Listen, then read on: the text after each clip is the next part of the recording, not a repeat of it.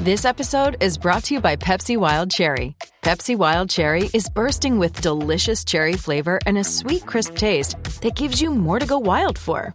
Getting wild may look different these days, but whether it's opting for a solo Friday binge watch or a big night out, everyone can indulge in their wild side with Pepsi Wild Cherry. Also available in Zero Sugar. So grab a Pepsi Wild Cherry and get wild. Thank you for listening to this Podcast One production. Now available on Apple Podcasts, Podcast One, Spotify, and anywhere else you get your podcasts. Do it for the team. The free COVID vaccine is FDA authorized for kids 5 and up. Do it for your besties and the resties. It's safe for your child and can help protect their friends Do it for birthdays. and help protect your family. And game night. When you give your child the vax, you give them the power to learn, Do it for field trips And campouts. To experience, and big hugs. and to be a kid. Get your child vaccinated and give them the power. Paid for with Pennsylvania taxpayer dollars. Hey, sports fans, Adam Carolla here. I want to tell you about my new daily sports show, All Balls, All Sports. Join me and my co host, comedian sports expert Jeff Cesario, five days a week as we get into the daily news from the world of sports and gambling. From NFL and NBA game action to off the field shenanigans, there's no sports topic too hot for All Balls, All Sports. Subscribe on Apple Podcasts and find us at podcast1.com.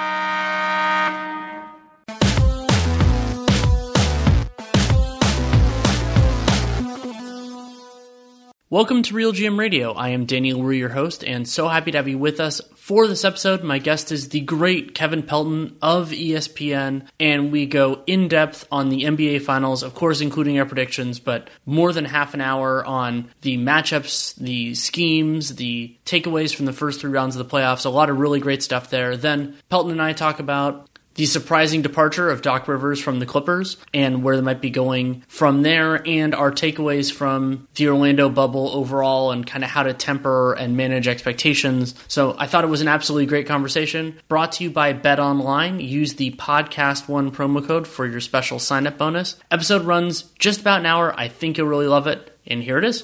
Thank you so much for coming on. Thanks as always for having me. I'm very pleased that we have a couple of days to kind of really process this finals because I think, especially when it is a matchup that was not particularly anticipated before the playoffs start, it's good to really take some time to think about it and kind of think think where the pieces go. And I'll, I'll start with it more open to you. Kind of how have you been thinking about this series now that we know the two teams? I've been thinking a lot about it, you know, probably back to when both of these teams took 3 1 series leads, even though we know Denver's track record went down 3 1 in series. And I still gave Boston a pretty good shot of coming back at that point, you know, just because the series had been so close and they had gotten Gordon Hayward back. And, you know, it did seem like maybe in game five they were going to figure this, some things out, although it didn't end up working out that way. But uh, I went back to a piece I wrote ahead of the 2014 finals looking at which factors have historically predicted the outcome of finals matchups to try to guide me because I, I don't feel like I have a good feel for this one, in part because Miami has just been such a wildly different team in this playoff setting than they were during the regular season. Right. And I mean, that was for me one of the most significant takeaways of the playoffs so far is that Miami's offense in particular has been so much better. Goran Dragic really coming to life in the seeding games and then in the playoffs has been important. They've been able to put together a rotation of just like consistently solid players. Jae Crowder, you know, mostly shooting well has helped. And yeah, so Miami is a to me a different team. I mean, they just went through the Eastern Conference 12-3, which is the same record that the Lakers had in the West. But when you think about the opposition they faced, they faced a bunch of good defenses as well. A really a really impressive performance by Miami and you're you're right. I think the calibration has been a real challenge for me. And then another one is the concept of, you know, like star power versus depth. I mean, that to me is, is I mean, you don't want any series to be a referendum on it, but this is so stark that I mean, the Lakers have the two best players in this series in the abstract. LeBron and Anthony Davis, we don't know with health and everything else if that's going to necessarily continue. But then the Heat have I mean, depending so so the third best Laker, I would probably go with Danny Green. I don't think Frank Vogel would agree. I think they would go in other directions. But how many members of the Heat are better than Danny Green right now? And the answer is a lot. Yeah, especially when he's shooting the ball as he has in this postseason. I mean, you know, if it's Danny Green that we saw during the 2018-19 regular season, and at times during the 2019 playoffs, it's a different story. But you know, his uh, his three point shooting has over the last four or five years here tended to come and go, and and we're in a go uh, period of that. Yeah, I mean, I think you can make the case that it's eight players, I guess, for Miami that are plausibly better than the Lakers' third best player. Yeah, I mean, it's I was going through it, and there were at least like three or four inarguables, and then after that, it became a little bit, a little bit more just eye of the beholder who's playing well. But yeah, you could argue it as high as eight. And that is definitely an unusual situation for a series. I wanted to go back to something you mentioned about the quality of play, uh, quality of opponents that the Heat beat on their way here, because I, I think that's a notable thing. If you go by, you know, regular season performance, which you know, who knows how, how valid that is in this setting. Uh, weighted by the games they played against each, each opponent, it was the most difficult set of opponents that any team has played en route to the finals since 2010. Wow, that is really impressive. And to go through it with a cleaning glasses version, a plus five point differential in in the playoffs is insanely impressive. Yeah, and so I I think that there's a sense that like well, the Lakers and the Heat have played equally well in the playoffs. And I don't think that's true. I think Miami has been the better of these two teams, has been the very best team in the NBA in the playoffs so far. Yeah, and it's true the Lakers have this crazy so using cleaning the glasses filter, the Lakers have this crazy differential, but when you factor in the context that they, you know, especially when when the Rockets started falling apart a little bit and the Blazers in the first round, especially when Lillard was when Lillard got injured, you know, and it's not to say that those were patsies or anything like that. For sure they weren't. I mean, I had the Rockets as a second tier championship potential team. So kind of the same tier as Boston for for what it's worth. But first of all, the Lakers didn't play any tier one team, like, and, and the, the Heat already knocked off one, and uh, and some people would have had the Celtics in there. I did not, and they, you know, and they handled those series. I mean, they were one of the most incredible things for me with Miami is they haven't. Not only have they not trailed in a series so far, it hasn't even been particularly close. I mean, they haven't lost consecutive games at any point. Yeah, I mean uh, it, it's really been quite an impressive playoff run. And you look at the uh, the the opposition that the Lakers have faced, it would be I think the sixth in the sixth easiest since 1984, since we went to the 16 team playoff format. So there's a there's a pretty stark difference uh, between the paths these two teams have taken to got to get here. Now that doesn't necessarily mean all that much historically, like whether you played a hard path, but uh, you know it it certainly informs the idea that I I don't think you can just look at the fact that the Lakers have, were so much better than the Heat in the regular season and say okay, obviously the Lakers are the heavy favorites. Well, yeah, and, and as you brought up earlier, the question of what is a representative and what is a non-representative sample is really interesting there. And I mean, there's there's an interesting one in terms of Portland. I mean, so Portland certainly not the most inspiring team, and it's not like they were insane in the, in their series against the Lakers, but you know there was a difference between what they were pre pre hiatus and what they were after, especially when they got Nurkic back. So you know, like the, all those various consider considerations are interesting. Um, another striking part of this series to me that I, th- I think is going to end up being a big inflection point is one of the real hallmarks of Miami's offense in the playoffs has been that they've gotten to the line an absolute ton. There have been a lot of players that have driven it. Jimmy Butler, and various moments time, Bam can certainly draw a lot of fouls as well. And the Lakers have a wonderful defense. That is not that that has been true all year. It's not a surprise. They have good personnel. They execute. They generally execute well, and they've gotten better over the course of the series. But the one thing that this Lakers team defensively does not do particularly well is they foul a ton. And I'm I, I, keep I don't know if it'll swing like every game in the series. I don't think it will, but it is a factor that I'm going to monitor closely, really throughout, because foul trouble. You know, first of all, it's an, it's a way for the other team to get easier points, but also it can potentially take important players out. Now, for the Lakers, that idea that we talked about before of the gulf between their two best players and everyone else means that the players it might be taking out are less valuable, especially because LeBron's lack of fouling, generally speaking. So, how are you thinking about that as a potential kind of advantage for Miami? I mean, I think it depends to some extent on how we see the Lakers play this series, which is probably another big picture question about it. Given the dramatic difference between the personnel they used in the Houston series and then in the Denver series, where Dwight Howard goes from essentially a non factor almost entirely out of the rotation against Houston, is the Lakers go small to match up with them. Uh, something that you know, I, I don't know how you felt about it going in. I thought was kind of a mistake, but they proved to have more than enough depth on the perimeter to make that work with Rajon Rondo playing as well as he did in that series in particular. Uh, I mean, it's Dwight and JaVale who are going to be the guys who are going to really foul and, and, frequently and cause a lot of problems like that. So, you know, it, the question is how much they're going to play in this series. I think is it's related to that. Right, and as has been the case in really every Lakers series, and this was something that came up a lot when previewing the, the Lakers Nuggets series, is LA in particular, they look so dramatically different when they play big versus when they play small, and and a part of that is the sheer location of their defenders. So and and uh, and the opposing offense when when you get the other plays on the floor. So like when they play big, they generally have more. They have more guys around the basket, and they theoretically give you know give Bam another play another place to be. However, if Anthony Davis is make is is making enough shots that you want to that you don't want to put a, one of the traditional centers on him, then that creates an or the, you don't you want to put Bam on him, then you have to put somebody else on the traditional center. It's just a really interesting chess match between Vogel and Spo in those in those opportunities. There's kind of a lot of inter- interconnected things here, I think, in terms of stylistically how the series plays out in terms of size. So, free throws and fouls is probably one of them. Another is the offensive glass yes. is a battle in this series. I'm sure you were going to get to here. I mean, the Lakers have just been so dominant in that regard, and it's almost entirely because of the fact that you know you're playing two traditional bigs, and if you're having to defend it, put someone with size on Anthony Davis, which you do, then that often leaves a somewhat smaller defender on Dwight and JaVale and frees them up to just hit the glass hard. So that that I think ties into it as well, and it's it's all all these things that go into the decision for Frank Vogel in particular, whether he's going to play big or small. On the other side, it is interesting because I went back and watched a little of the the video of the two regular season teams that these games that these two teams played uh, for you know a matchup that we'll talk about I'm sure at some point in here.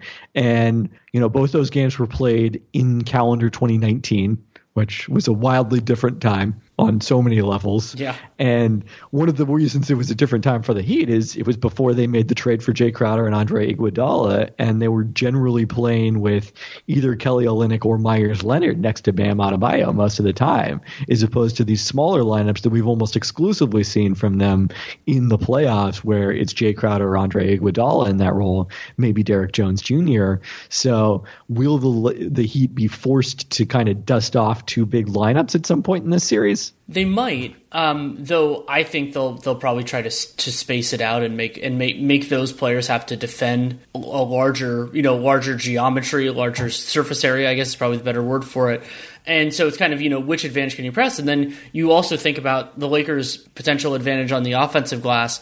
Then can Miami punish them theoretically in transition? Because one of the other elements is if you can if you can get the defensive rebound anyway, then theoretically the other team has more personnel up there. You can can get in front of them, can get easier looks.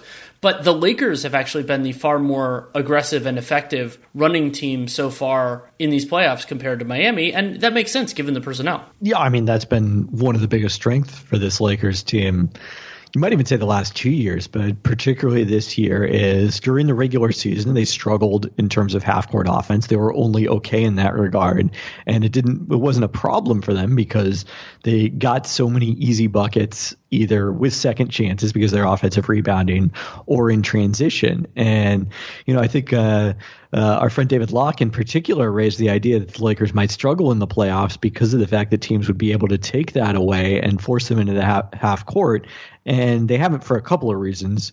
Number one, they still have been able to get out and run a lot because they haven't been playing the most disciplined defenses in the league. Houston, in particular, you know, struggled with transition defense and just got, you know, basically hammered over and over again by the Lakers' fast break in that series.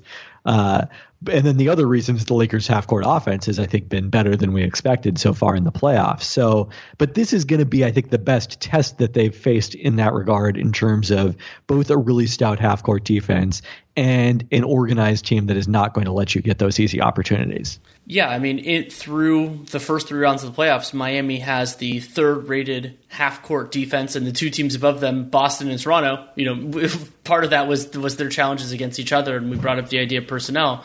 Uh, something interesting with Miami is that they haven't in the in the playoffs. They haven't done a great job keeping the other team out of out of transition. They're about middle of the pack. Eighty two percent of opponent possessions have been in the half court, which is, you know, it's about middle of the road. Whereas by comparison, the Lakers have been the most aggressive there. Only 78% of their possessions have been in the half court, though that is partially, as you mentioned, attributable to who they've played and how those series went. And also the Lakers, you know, half court, half court defense has, has been pretty good. And so that creates more transition as well.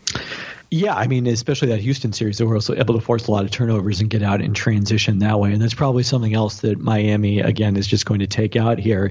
Uh, you know, it's probably something more they benefited from in that series against Boston because the Celtics kept turning it over against their zone defense in particular. Right. And the Lakers have turned the ball over a ton in these playoffs as well. That is, you know, kind of paralleling fouling. That's the one thing that their offense hasn't done particularly well in these playoffs. And I think some of that will continue with Miami. And I mean, the elephant in the room, we've only brought up LeBron's name a couple of times so far. And I've been like, we got, I, I got asked this on the NBA cast a couple days ago, which was basically like, which of the two Eastern Conference finalists do you think has the better personnel to defend LeBron? And my answer was Miami. They don't have anybody perfect, but they have a lot of guys they can try.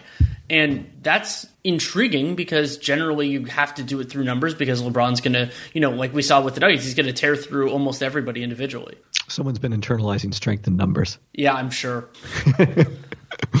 yeah, no, I, I 100% agree with that. And and one of the thoughts I had, you know, going back to thinking about this series during the conference finals is, you know, if I think about the order of these teams on paper, I, I still thought it was Lakers, Celtics, Heat, but that the Heat you know, had a better chance to win the series because they were ahead in it, and it also presented a far more difficult matchup for the Lakers than the Celtics did.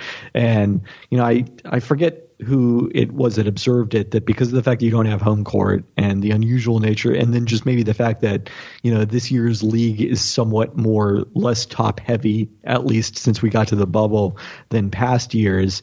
This does seem to be the ultimate styles make fights postseason.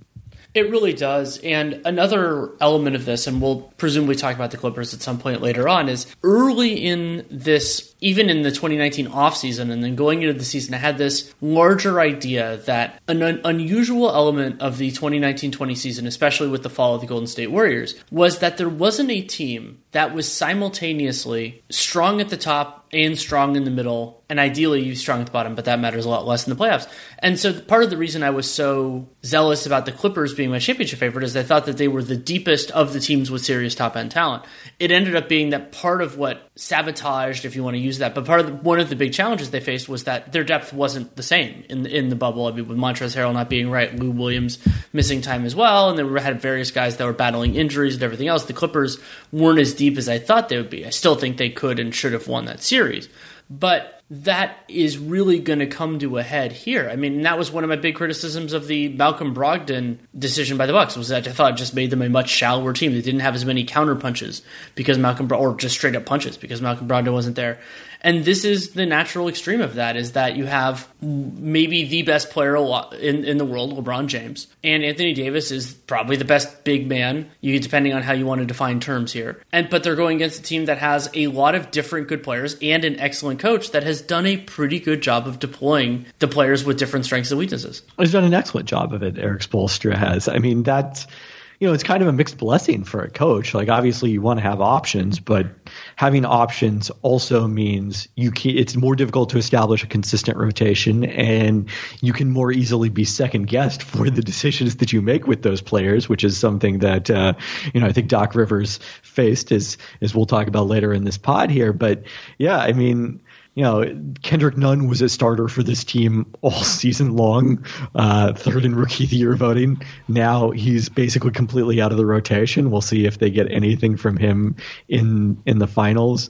Derrick Jones, you know, has been kind of popping up for a few minutes at a time during the playoffs after being a huge part of the rotation. And then Meyers Leonard, who started, I think, you know, maybe every game he played during the regular season was you know, kind of the uh, the Keith Bogans honorary starter at center who never came back into the game, but uh, was still playing an important role for them, and then basically has just been you know on the bench during the playoffs. So, you know, it's been pretty dramatic change for the Heat in terms of what they've settled on as a rotation, but it it has worked magnificently. Yeah, Meyers Leonard started 49 games. All 49 he played in pre-hiatus, and then he had two. Te- technically, he came off bench twice, but those were both in in Orlando games, you know, in the in the bubble. And so, yeah, that crystallized the, the change in the rotation. And I've thought a lot about the extended ripple effects of that trade with Memphis. And and Memphis, they, you know, it, it's one of those beautiful things where two teams are looking in different directions with different priorities for move, and and that's oftentimes how deals happen. Is you know, one team's looking long term, one team's looking short term, and you you connect it. And so in that one, it was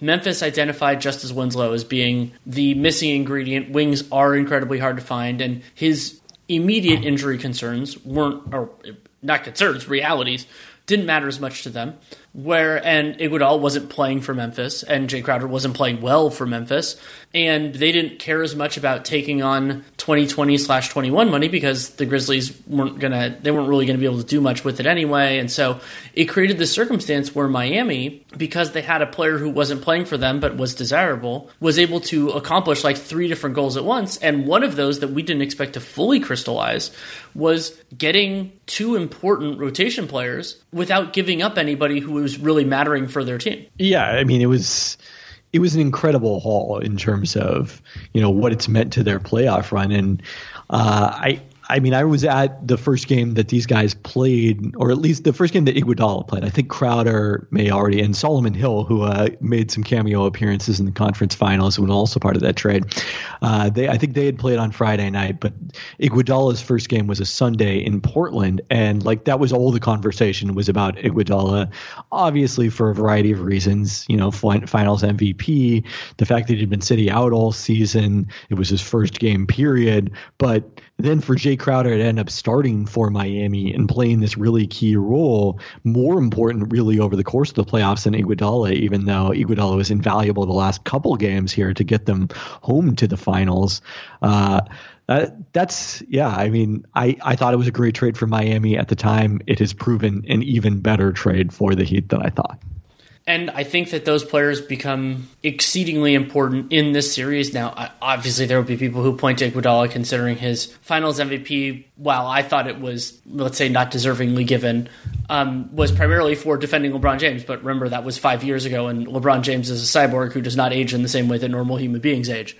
But it will be fascinating to see that and Crowder and Jimmy Butler and uh, John Hollinger had uh, he had an interesting piece breaking down the finals, and he talked about you know kind of uh, it was him or maybe it was somebody else was talking about you know like LeBron potentially guarding Jimmy Butler, and I I immediately went okay who cares like you know I I don't think that's a particularly massive challenge for LeBron, but guarding LeBron James is going to be an, a structural challenge for the Miami Heat every second he's on the floor. Oh, it, it is you know that's kind of the basis of of any defense when you're playing against LeBron James, and part of why you know Anthony Davis has been able to do what he's been able to do in the playoffs is you know if you go up against a Denver and they've only got one really athletic you know, power forward size defender in Jerami Grant. And I mean, Paolo Millsap is a quality defender in his own right, but not as athletic as Grant. But, you know, he's forced to defend LeBron. Then where, where do you, you know, what do you do with AD? So that's been the conundrum for teams throughout the playoffs. And Miami has, more of those guys, even if they're not necessarily, you know, they're more like combo forward size than full on power forward size, other than Bam, I guess is the way you'd put it. And that ties in with one of the definitive strategic elements of this series is basically Spo and the Heat have tried a series of different defenses. And I mean that as praise, not as criticism, over the course of, of this year and the last couple. And I mean, to, they used the two three to great effect against the Boston Celtics, forced a bunch of turnovers, to got a couple games early as Boston was kind of trying to figure things out. LeBron challenges that in different ways, but you can think about the different approaches that a team can go to as trying to take away and concede different things. And what I'm really interested in from a broad scale is I think Miami's going to go with the approach of let's let everybody else beat us. They have because the Lakers they have capable shooters for sure. I mean, I'm not going to you know they, they had KCP and Danny Green and Caruso at times and all these guys. They're not terrible. It's not like they're like a four Michael Kidd Gilchrist out there. Markieff Morris can help too. But I, I'm interested in whether Miami is going to go aggressively there, whether they do it through a zone or some sort of switching man to man. And I'm guessing a zone is an easier way to do it with their personnel, just because the Lakers in a switching system could get somebody like Dragic or Herro onto onto James or AD.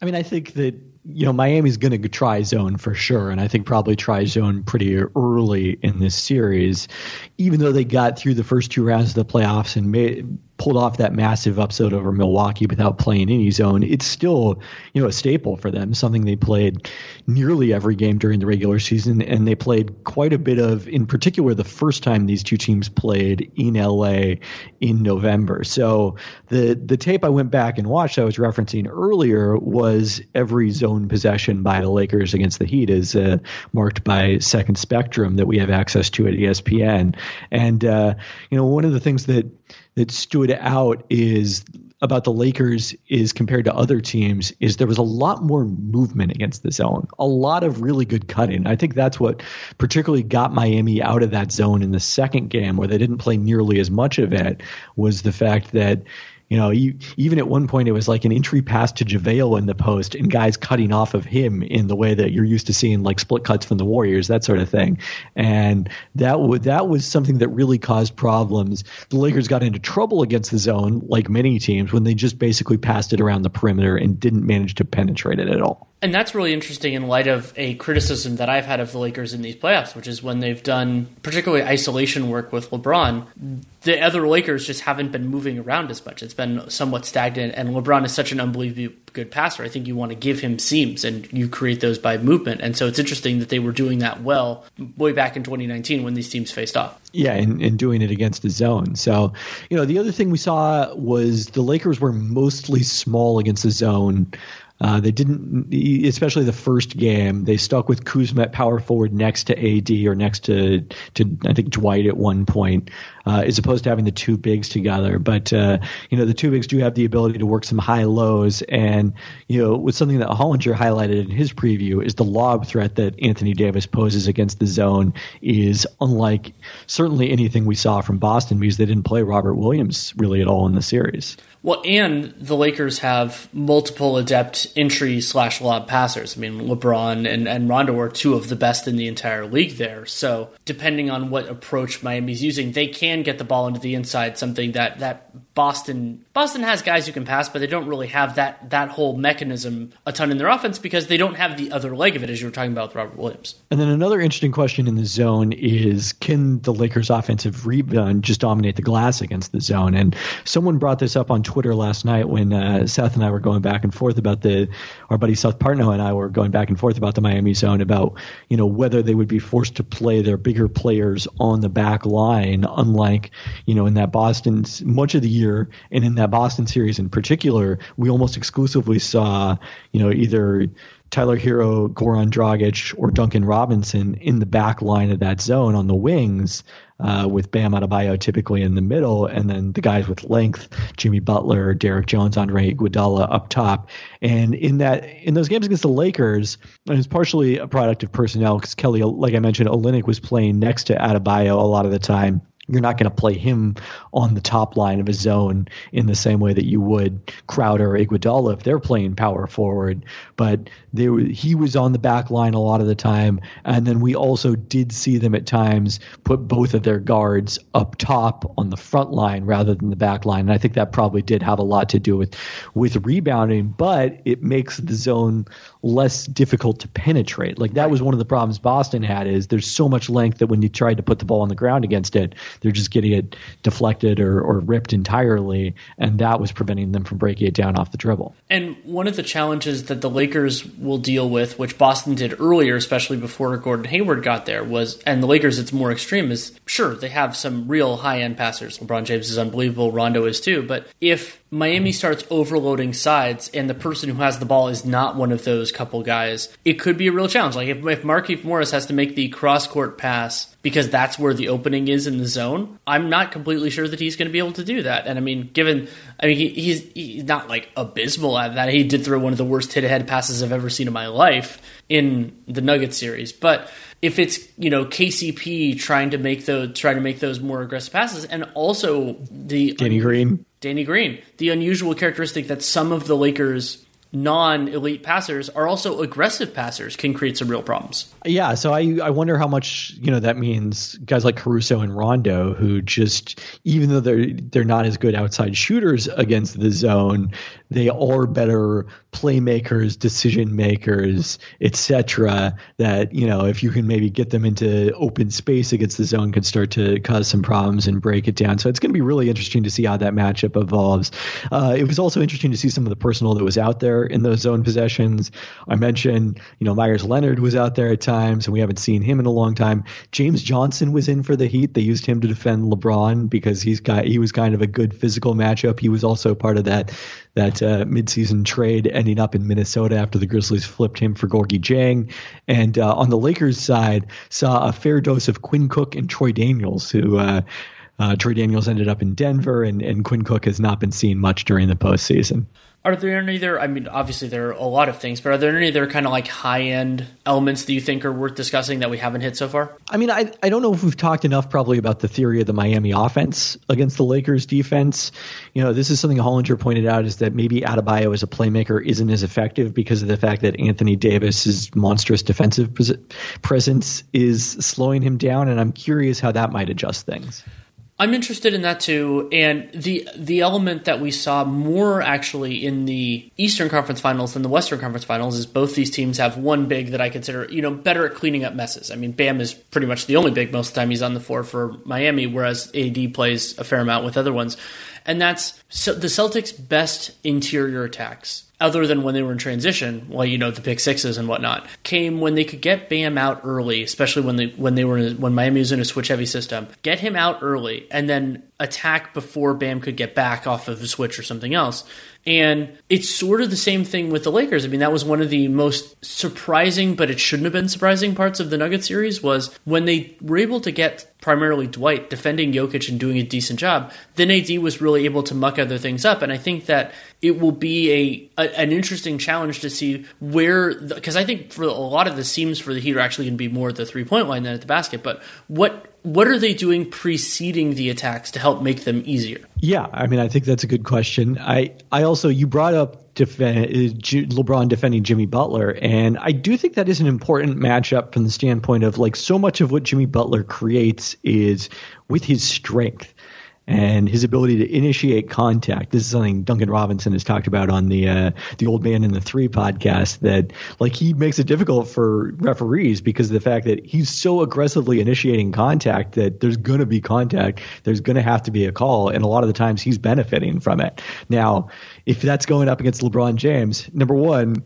Jimmy Butler, as strong as he is, is probably not moving LeBron James. And number two, LeBron James has probably a lot better chance of getting that call than a lot of the guys defending Jimmy Butler most of the time, too. Yeah, that's an excellent point. And also, Miami has done some pretty aggressive matchup hunting with Butler. I mean, they were mm-hmm. Jimmy versus Kemba. At certain points, it ended up being the default matchup just because Miami was getting to it so easily. And I think we're going to see. I mean, his effort was renewed in the Houston series, and that was so great to see for Rondo because, like, Rondo has been at times in his career, he's been a wonderful defender, but he just hadn't really brought it. I think this is a series where he gets really exposed just because everybody that Miami plays on the guard line makes you work, and Miami also finds ways to get, not as aggressively as Houston or anything like that, finds ways to get the other team's worst defenders involved in the action. And Rondo on, let's say, Jimmy Butler or on Duncan Robinson, like those are much more challenging matchups for him than even what they were going at with Houston because Rondo was strangely effective guarding Harden. I mean, Rondo running around uh, off of screens chasing Duncan Robinson does not seem like an ideal outcome for the Lakers to me. Right, and the Lakers have a few guys that can do that, but they I don't think they have as many as Boston did. And Boston would run they ran into trouble. I mean, I thought about that a lot in Game Six, where Jaylen Brown, especially when he was uncomfortable with leaving Enes Kanter, you know, to defend the defend the primary action two on two, was they were kind of trying to help and edge and everything like that. And you can't really do that against Duncan Robinson because he doesn't need much space. And so the more you move away from him, the more space he has, and he probably has more than enough to, to use it. So I, I think that there will be some real seams, and, and that kind of gets into one of the kind of the overall thing that I've been really intrigued by with this matchup is I think this is going to be a really long series. I, I there are you know the Lakers have plenty of high end talent. I could see games in the series being a blowout, and Nate's brought up a fair amount that Miami doesn't hasn't blown that many teams out, especially in the like in the playoffs. But I I think some of these advantages for Miami sort of paralleling what I got wrong in Nuggets Clippers, and maybe it's an overreaction. Some of the advantages that Miami has aren't going away, and the Lakers can't, you know, they can't really do much to mitigate some of them because that would take away from what they do so well. So my instinct is more that this is going to be a long series. In fact, in some ways, even more than pre- predicting who I think is going to win. I agree with that. I uh, a seven game series, and uh, you know we get these unsolicited emails from. Uh, doing their uh, lines. Wait, is that a is that a competitor? Should I not mention them? It is. We I'll, I'll clean that up. Do you have you have uh, bet online? Because they had they had exact series outcome, and I don't I don't know if you've seen that, but I thought that was interesting to look at. Uh, what did they have? They had Lakers all all the Lakers outcomes more likely than any of the Miami outcomes, and Lakers four nothing more likely than more, Lakers four three. Wow. Yeah, I disagree with that, but I mean they're going after a different goal than we are that that is true, and uh, there is there is always a uh, a Lakers tax in that sort of thing. Absolutely, yeah. So I mean, I think there is absolutely a chance that Miami wins it, um, but my instinct is to go Lakers in seven. I, I you know, it would be breaking from a lot of my general like ideas. And I mean the that the Lakers have Anthony Davis and LeBron James, and it's hard to counter one of those guys, much less both. And yes, they have all these other flaws that can be challenging and frustrating, and they're not a perfect team. But that is, I, I think that just kind of becomes that that that's the larger organizing thing to me. So I'm going to go Lakers in seven, even though Miami could absolutely win it. I really toyed with picking Miami for a long period of time. Now, what I watched of the Lakers against their zone offense made me feel better about their chances. But yeah, like I, like you, I am also Lakers in seven. And I think one thing that we haven't talked about that will be interesting, particularly if this series does go six or seven games, is what does that mean in terms of minutes per game for some of the guys in this series? Because neither of these teams has really been forced to stretch. I think in terms of that so far. You know, you look at the uh, the leaders in minutes per game so far in the postseason. Obviously, it's heavily weighted towards teams that are long eliminated, but you have to scroll down to number 20 before you get to either of the players, any player from either of these teams, which is Bam at 36.8 minutes per game. Butler's at 36.5. That was something that you know Hollinger really did a nice job of hammering home during the uh, Milwaukee series. Is as much as Mike Budenholzer was getting killed for not playing Giannis enough. Jimmy Butler was playing the exact same number of minutes and just nobody cared because of the fact that they were winning. AD's at 35.9, and then LeBron, even after extending a bit at the end of that Denver series to finish them off in five, uh, at 35 minutes per game. He is averaging fewer minutes per game so far in the playoffs than Joe Harris, Josh Richardson, Miles Turner, Tobias Harris, Royce O'Neale, uh, and Carmelo Anthony. Incredible. I mean, this is LeBron James. Like, he should have, you would think, a lot of gas left in the tank. I mean, we have seen him. We, we saw him not be as aggressive offensively in the stretch run against Denver. I don't know how you felt watching this to me, a lot of the fact that he wasn't driving in those situations before he was maybe a little more aggressive in game five was about the fact that Denver was just basically showing him so many bodies. They weren't respecting the shooters, the Lakers shooters. And I don't think Miami is going to do that either. And that was kind of deterring him from driving, but that he probably still shouldn't have been settling for so many threes in that situation. Yeah, I, I broadly agree with you. I mean, I think that LeBron kind of could read the situation on the floor and that, that the jump shot was was a kind of a clear path forward, but that you can you could you could go blaze your own trail, kind of get through get through guys. LeBron is unbelievable at that, and it's harder to do that against Miami than Denver, even though Denver did a far better job in that series than against the Clippers, showing bodies to the other team's star wing. So yeah, I, I, think that it'll be telling with that, and, and, yeah, the idea of rest and management when there was the long hiatus, when also players are at various levels of physical shape due to COVID nineteen and everything else, and also, I mean, these teams pretty much running roughshod through their opposition. I mean, that yes, there hasn't been as long of a lag because the league, thankfully, this year was able to kind of like rework the finals on, on everything else being done a little bit more quickly. So I, I think that it will be a it will be a factor, and I think that LeBron in particular, like I think that he will be able to be extended. I mean, you think think just to the basic fact that this isn't a regular season going straight into a playoffs, that it is this very different thing. And remember, the Lakers didn't push super hard in the seeding games because they had absolutely no reason to, and I think they'll reap some of those benefits now. You would think so, yeah. I mean, and that's maybe one of the differences is their minutes are even lower because the fact that, as you highlighted earlier, you know, the they have gotten a lot of blowouts in this postseason, whereas the Heat, even though they've been winning all, you know, the same percentage of games, hasn't necessarily been winning them as easily. Yeah, Plenty more with Kevin Pelton, but first a message from Bet Online. The wait is finally over and football is in full swing. You might not be at a game this year, but you can still be in on the action at Bet Online. Bet Online is going the extra mile to make sure you can get in on everything imaginable this season, from game spreads and totals to team, player, and coaching props. Bet Online gives you more options to wager than any other place, and make sure to use that podcast one promo code to tell them you came from us and get your sign up bonus. There's some great games this upcoming Sunday Vikings, Texans, Chargers, Bucks, Steelers, Titans, Patriots, Chiefs, which is my favorite of the weekend, Bills, Raiders, and then Eagles, Niners. Hopefully excited for that as a Niners fan. We'll see where things go between now and then in terms of health. Uh, Bet Online also has season opening bonuses, and you can start off wagering to win division and championship features today. So head to Bet Online online today and take advantage of all the great sign up bonuses, best bonuses in the business, and use the Podcast One promo code for your sign up bonus at Bet Online, your online sportsbook experts. Let's move on to the news of Monday, which was shortly before we recorded that Steve Ballmer and Doc Rivers have report, according to the Clippers press release, reached a mutual decision that Rivers will step down as the head coach of the LA Clippers. And this is a jaw dropper because of Rivers' almost incalculable equity within the organization when you think about the role that he played during the Donald Sterling saga, albeit in a diff- with a different ownership group to an extent, definitely a, a, different front office. That was back in the Doc Rivers days. He really had control of the entire organization for that period of time, and they needed him to do that.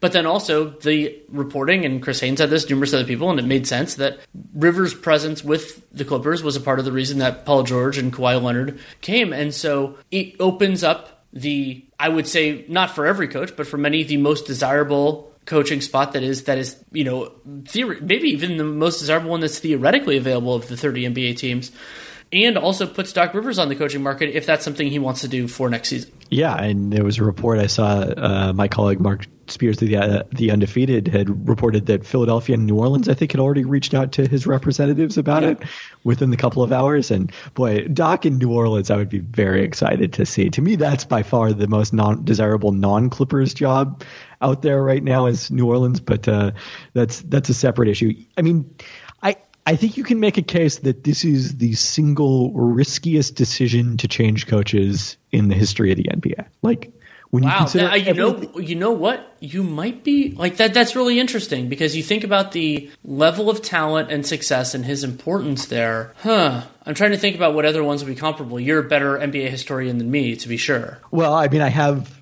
I have you know looked at a list of coaching changes. This I I wrote a reaction to this that uh, should be up by the time everyone is listening to this, and you know basically one of the things I went into is until the past 15 years or so, it was basically unheard of to fire your coach after having a successful season.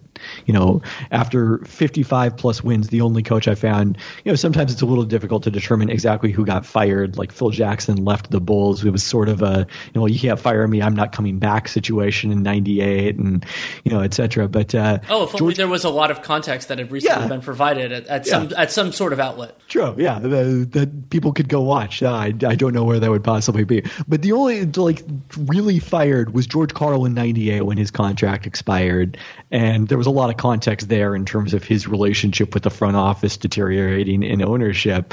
But uh, you know, historically, there's not been a lot of coaching changes like this, and usually it's at the end of the run, not at the start of it. So it's like you know, Detroit firing Flip Saunders in 2008. I mean, you know, that was a risk to some extent. They had been to the conference finals the year before, but it was also pretty obvious where that thing was headed. The riskier move was trading Chauncey Billups for Allen Iverson a few months later, as it turned out. Uh, so to do this with with uh, the team that I think probably has the second or third best chances of winning the championship next year, certainly I think you'd have to say top three chance of winning the championship that's I don't know that there's a precedent for that. Yeah, that that's really true. And and those who are advocating for, let's say, Mike Budenholzer to get fired, like that would potentially jump it too. Like you, you, right. it's not going to happen, I don't think. Though it feels hard to calibrate that anymore. Um, but yeah, that is a, a really interesting point. And there's also the question. I, I got into this a little bit with uh, Sam Vecenie, and then it's come up. And uh, I was when I wrote my Houston Rockets offseason preview of the with the Rockets. It was this question of their roster is basically locked in for the next year plus. Like they can't really do a lot.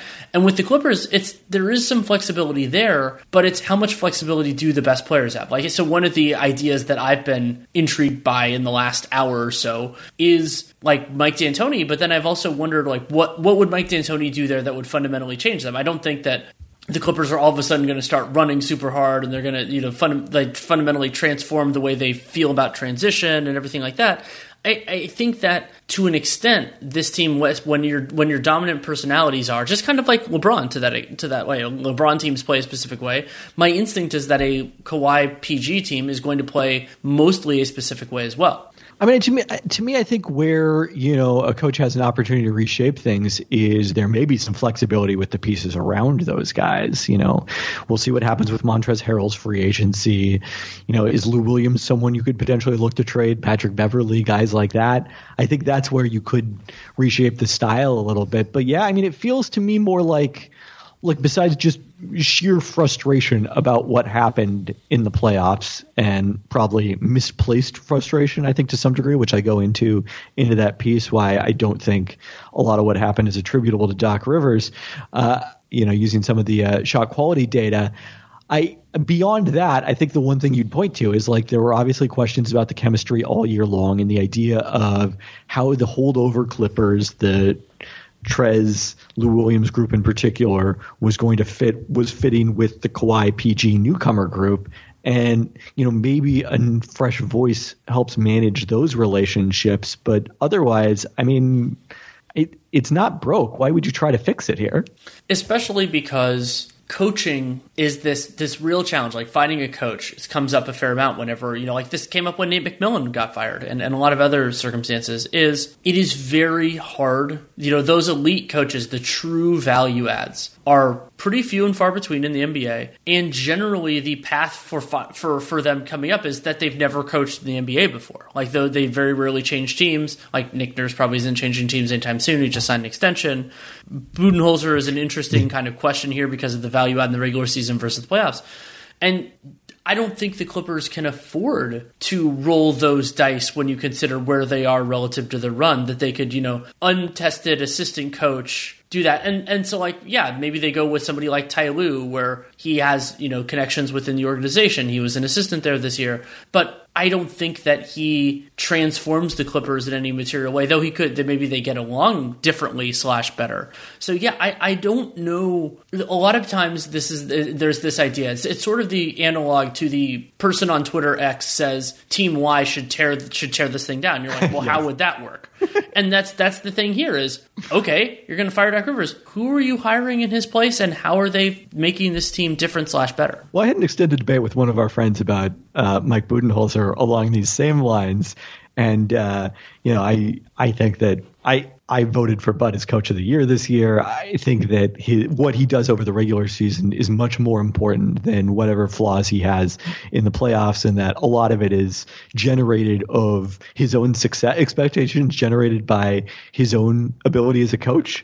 Uh, but the, you know that person suggested, well, they should fire Bud and replace him with Mike D'Antoni because they have so much variety on next season. I'm like, so your solution for uh, the fact that the team hasn't been able to go far, far enough in the playoffs is to hire Mike D'Antoni, who's never been past the conference finals? Like, I don't think that makes D'Antoni a, uh, a bad coach, and I don't think it makes him incapable of having that kind of success in the playoffs. Just as I don't think Mike Budenholzer is. But like, if your complaint is okay, well, he's not a proven enough playoff winner. Well, who are these proven playoff winners who are coming available on the coaching market? Like Ty Lue's, got to be the closest thing, right?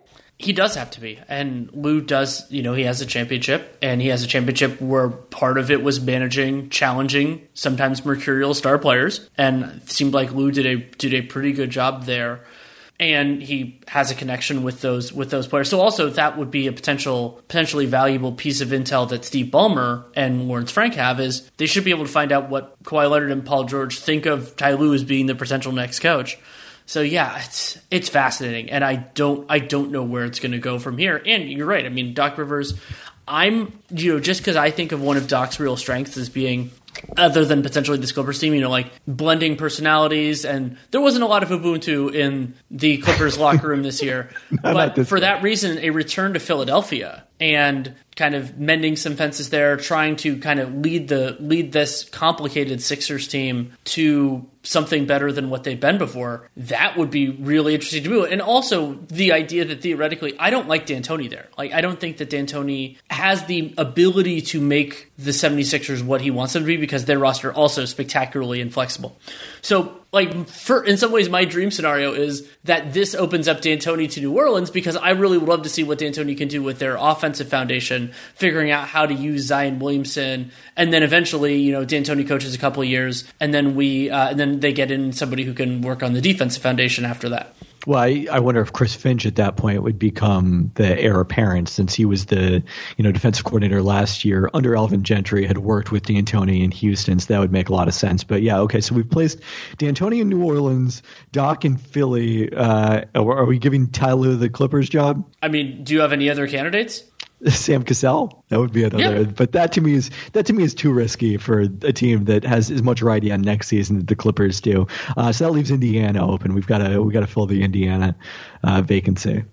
It, it does feel like one of the tough things is if you're an assistant coach who's up and coming, you know, you're looking to be this year's Nick Nurse. The fact that there are so many established quality veteran coaches on the market, and that then you know Steve Nash got the job that wasn't didn't go to one of them.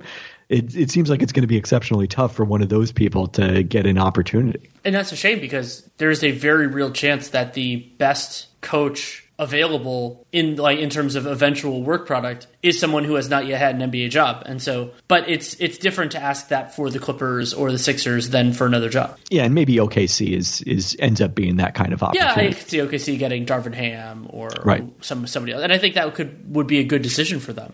Right. I mean it makes sense with where they are in terms of their timeline. Oh, we only have a couple of minutes left, but I wanted to kind of get a little bit bigger picture. And I've been trying to reconcile what we take away from the bubble versus where we're going. And I mean, the idea of was this really an off season for some of these players? For some guys, it certainly appears that it was. They've really looked materially better. Some guys, it was more about rest and everything else. But so taking taking this and moving forward, are there are there any uh, is there anything that you like that, that has really struck you about the action in Orlando since it started that is going to affect the way you like let's say predict the 2020 slash 21 season? Well, conveniently, Bobby Marks and I did a future power rankings dialogue today that looked at our our top 10 NBA title contenders for next season, and you know, one of my big points was even though I think the idea of an asterisk is incredibly facile and reductive, and I still keep looking on the basketball reference page for the Spurs from 1999, and I don't see the asterisk there except the one that denotes that they made the playoffs, which uh, every playoff team gets.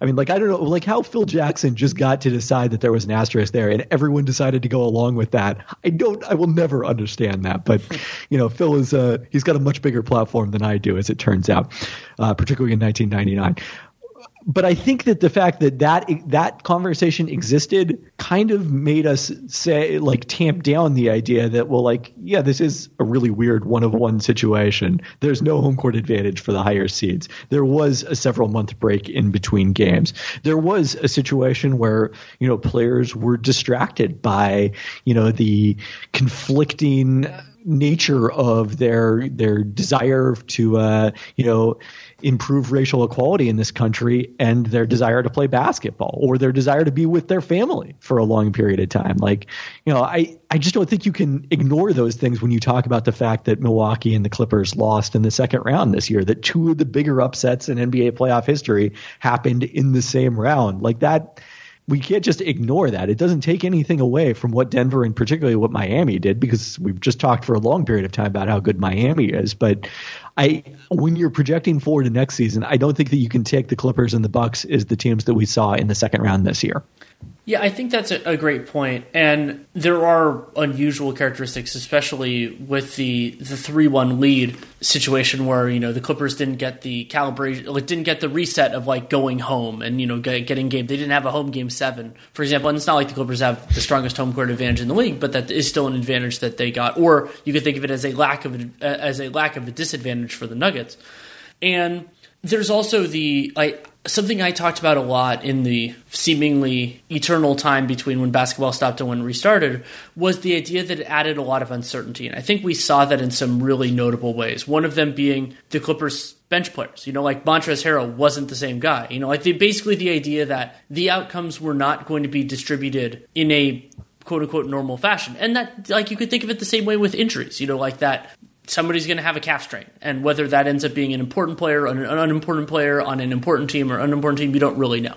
And I thought that the you know that a lot of those things are going to fall by the wayside. And that isn't to say the Nuggets didn't deserve to win that series because they absolutely did. But the and they dealt with their own like avalanche of terrible luck and circumstance with you know in the early parts of this Gary Harris. I mean, coming back midway through the first round series and bunch of players getting COVID and everything else. They like they dealt with their own challenges. I'm not trying to downplay that at all. But the idea that that that you basically like threw everything in the box and shook it around so close to the playoffs, I think was fundamentally different. And I, I, like you, I don't support any sort of an asterisk, but it's worth acknowledging that it is a different circumstance. And that's why, for me, building forward, I've been thinking a lot about the the uh, the, the idea of fundamentals versus results. So if Jamal Murray shoots 46% on threes moving forward like he did in the playoffs, then yeah, obviously he's going to be a really good player. He's going to be a top 10, all that, all that type of stuff. But that probably doesn't continue. But the way that he was cutting through defenses and that he seemed like he had more depth to his dribble game and more confidence as a driver, those things could absolutely continue in some way, shape, or form. And so I'm focusing more on that and like Jerami Grant's defensive potential rather than this guy shot really well, this guy didn't do it. And the interesting potential there, that the one that I'm kind of lingering on, he's young enough to uh, obviously improve. But, you know, Jayson Tatum, not currently at the point where he can reliably create one on one for himself against really, really good defenses. I think for now, that is a good statement of where he is in, in the playoffs. And there is no guarantee that that will continue moving forward because he was still absolutely awesome this season. Okay, I've got a few maybe unrelated thoughts. Uh, we'll we'll try to tie them together. Number one, I, I don't know that Denver deserved to win that series, but I, what I will say is deserved got nothing to do with it. So absolutely, uh, you know that's not that's not what's important. But uh, okay, I, as far as the off season, I mean, I think one thing I wonder about is there there's definitely evidence in baseball that like players get better day by day, basically, but we kind of think of it as a season by season because that's how we separate it out. And I'm suspecting, I don't remember if uh, Kostya Medvedovsky has talked about this with his Darko projections, but I think it's probably the same thing with NBA players where you know young players are steadily improving it's not just they're improving over the offseason, but again, we don't we don't break it out and see it. And so, the fact that we had this break here makes it more visible. I'll, I'll, I'll, make an analogy here. It's kind of like how when you're in school and you're in the, the age where everybody's growing, you don't really notice this as much during the school year because you're around everybody all the time and you're seeing it more and more. But then when people go away for, for summer break in particular, and then you're like, oh my God, they actually grew. They might have grown at a different rate than they did before, though they might have, but you see it differently because the change in context. Yep, exactly. Uh, the other thing I'm curious about, and this I think relates to Jamal Murray and Donovan Mitchell in particular, is the pull up shooting that we've seen in the bubble has been just incredible. And there's been a steady improvement in it.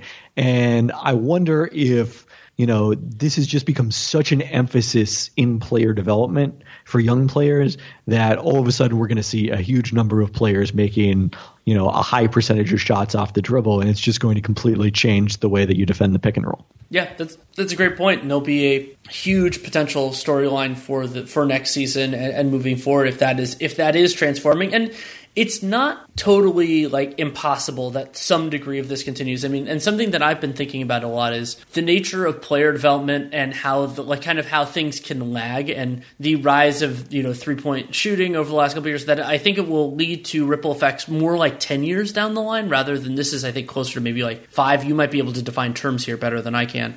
But see I think pull up shooting could eventually be kind of where where some of this is going just because guys are just going to be have so many more reps doing this beforehand than they than they did coming into the league 5 years ago. Yeah, I mean it definitely it trickles down to younger ages all the time and you know I I, I, don't think that was as much of an. I mean, it's probably it's ultimately probably to some extent a Steph Curry effect. Like it goes back to him popularizing three point shooting off the dribble and just you know him being freed up to take all these shots that coaches frowned upon a long time, and then both coaches realized, hey, maybe maybe some of these shots weren't so bad, and then also players putting in more time to work on them so that they did become more acceptable.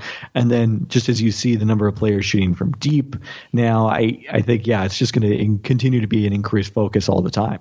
Absolutely. Uh, anything else you want to tackle? I think we've covered plenty of ground. I I think so too. Yeah, I you know I'm excited to see this series. So am I. Thank you so much for coming on. Pleasure to join you, Danny. Thanks again to Kevin Pelton for coming on. You can read his excellent and prolific work at ESPN. You can also listen to the fabulous Pelton cast that he does. And you can follow him on Twitter if you don't somehow don't already at K Pelton, K P E L T O N. Absolutely love having him on and extremely pumped for this NBA finals. Not the finals that I expect to see. I didn't predict either of these teams to make it, though I, had the Clippers, of course, going to the Western Conference Finals. But the matchup is really compelling. It'll tell us a lot about both teams, and there are, of course, fun legacy implications and all that. So, presumably, next week's podcast will be a status report. At some point during that, we will have games one, two, and three this week. So, at some point between next Sunday and the following Sunday, we will do another status report. Maybe on the end of the series. I don't think so. But you can keep an eye out for that. That is why it's great to subscribe Download every episode of RealGM Radio. The one with Seerat Sohi came out on Friday. This one came out on Monday. That's just guest availability, topics, all that fun stuff. That's the way it happens sometimes with this show. Also, you can support the show by word of mouth, in person, online, social media, whatever makes you happy. Really do appreciate it. And leaving a rating and leaving a review, extremely important because that helps other people find the show. Apple Podcast, Spotify, really wherever wherever you can do that and subscribe, download. Really do appreciate it. But the single most important thing for the show and any other that has them to support us is to check out our sponsors for this episode. That is Bet Online. Use the podcast one promo code to tell them that you came from us, which is much appreciated. You can also listen to my thoughts on the NBA Finals preview. Nate and I are recording that for Dunc'd On Prime. Uh, that will be up on Monday evening, Tuesday morning. Also, if for the the public Dunc'd On this week, we did a, covered a lot of ground. We talked about Game Six in Celtics Heat. We talked about Game Five in Lakers Nuggets. We also t- previewed the free agent big man and did uh, a mini off-season mailbag, which was really fun. So you can listen to that.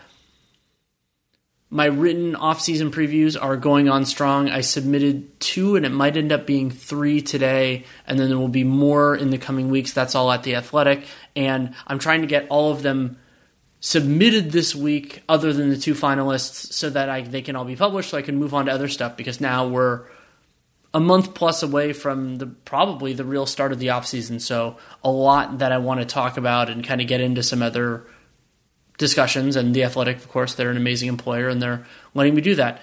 If you have any feedback on this show, good, bad, or indifferent, Danny Leroux, NBA at gmail.com is the way to get it to me.